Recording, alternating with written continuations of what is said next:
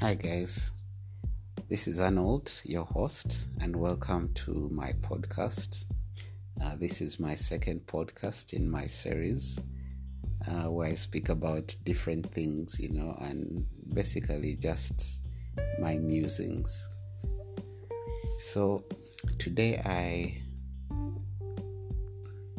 I attended a fellowship and uh, in there someone was speaking about uh, jeremiah chapter 29 um, as you know there's a verse in the bible uh, which is uh, jeremiah 29 11 it's quite a very popular verse uh, which goes i alone know the plans i have for you plans to prosper you and not to bring about disaster plans to bring about a future full of hope.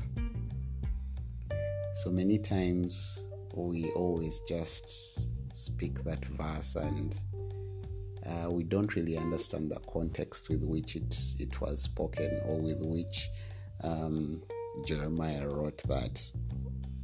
So today I managed to to just learn a bit more about that chapter and I'll just be sharing with you some of the things that I learned, and hopefully they can be an eye opener and you know bless you the same way I was blessed. So I'll just read through um, from about chapter 4.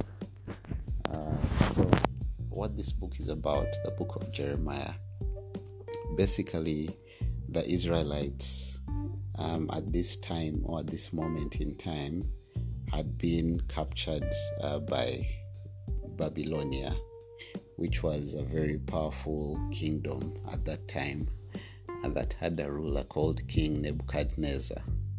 So the Israelites were taken into exile and were no longer living in Israel, but you know, were now living in Babylonia under King Nebuchadnezzar.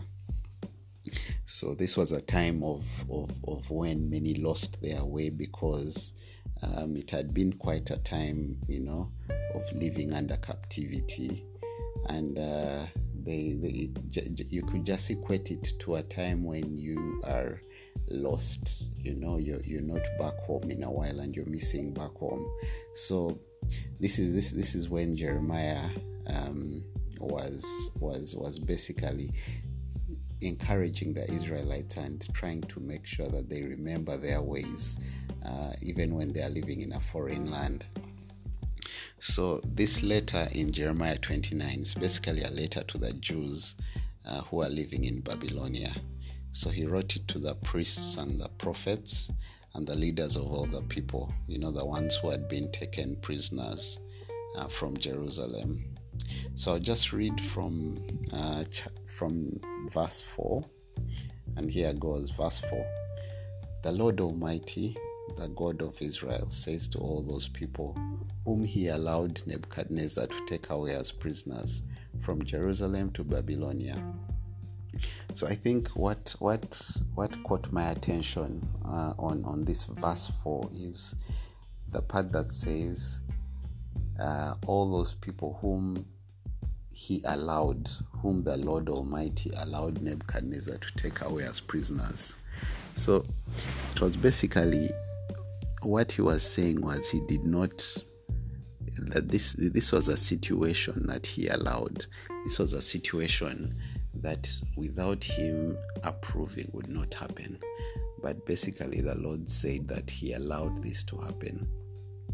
And many times we find ourselves in situations where we are caught in a fix and we think God has abandoned us. But sometimes He puts us in situations that will build us, or He has a plan for why we are actually in that situation. So I'll just continue to read from verse 5. Here goes Build houses and settle down, plant gardens and eat what you grow in them, marry and have children then let your children get married so that they also may have children. You must increase in numbers and not decrease. Work for the good of the cities where I have made you go as prisoners. Pray to me on their behalf, because if they are prosperous, you will be prosperous.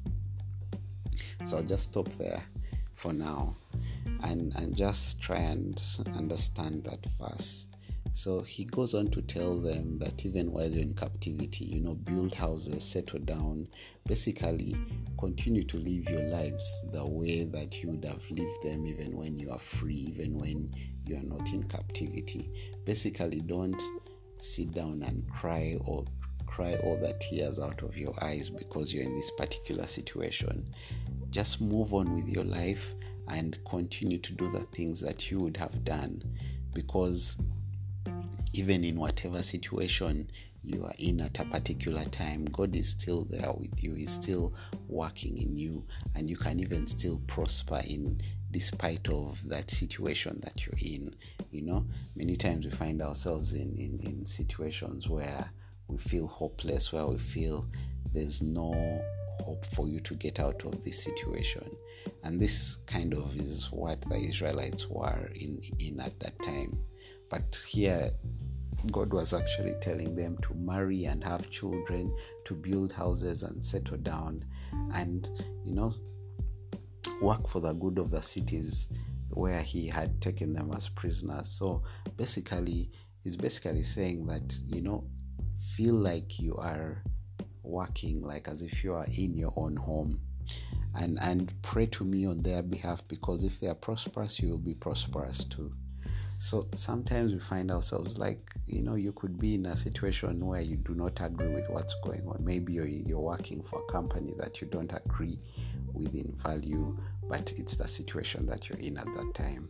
Or you are find yourself in uh, a, under certain government or a certain under a certain ruler that you feel you do not agree with. It doesn't mean that even at that time you should turn your back away from them. No, God, God is saying that we need to pray for them. We need to pray to God on their behalf, you know, because if they are prosperous, then we too shall be prosperous. Because our situation at that moment is tied to theirs. So if they go sink, if if they sink, then we shall sink with them.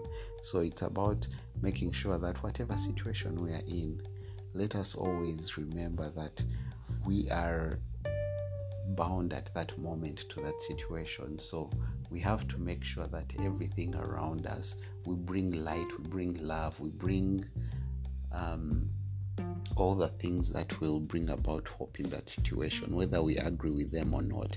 It is basically our duty as Christians to do that. So that's what I pick out from that.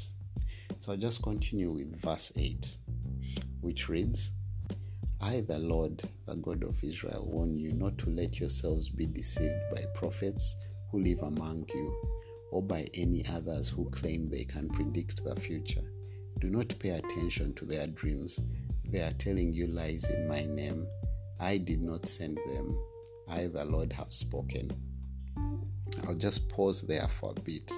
So when I read this, um, and and just with in line with the theme that we've seen you know from from the earlier verses this this almost feels like this is a moment when you're down and you feel that if anyone comes and tells you something that you're not good enough or you're going to fail in this particular situation you will more or less believe it because everything around you feels like you are in exile or you are in a point that you are stuck. But what this verse tells us is God is actually saying, don't listen to all those who are bringing negativity into your life. If you know, God basically knows how we are as human. Like He created us knowing that we have power within us, that we are good enough, that we are we come from him so because us coming from him he created us knowing that we are special so no one should come and try to tarnish your dreams because those are your dreams and, and no one else knows them like you know them. You and God know them because He created you and He put those dreams in you. So no one should just come and try and bring negativity to pull you down. You should not listen to that because that's what this verse is telling us.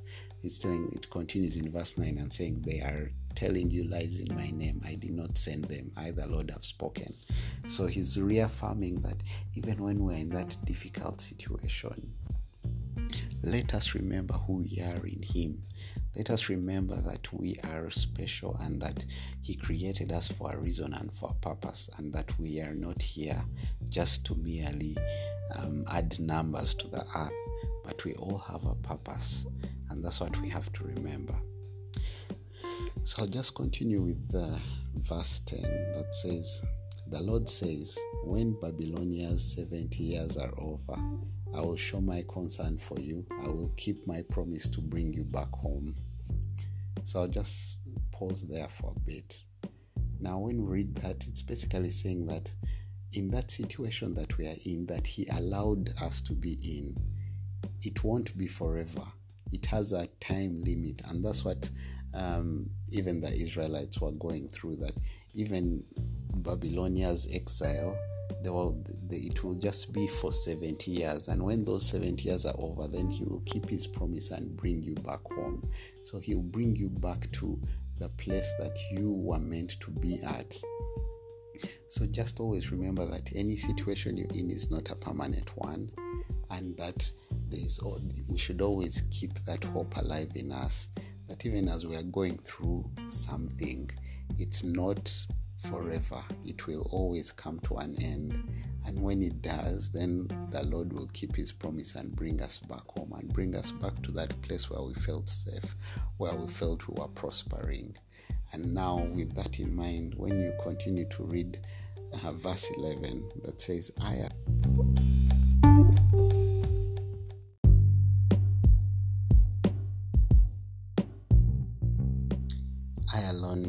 plans I have for you the plans to bring you prosperity and not disaster, plans to bring about a future you hope for.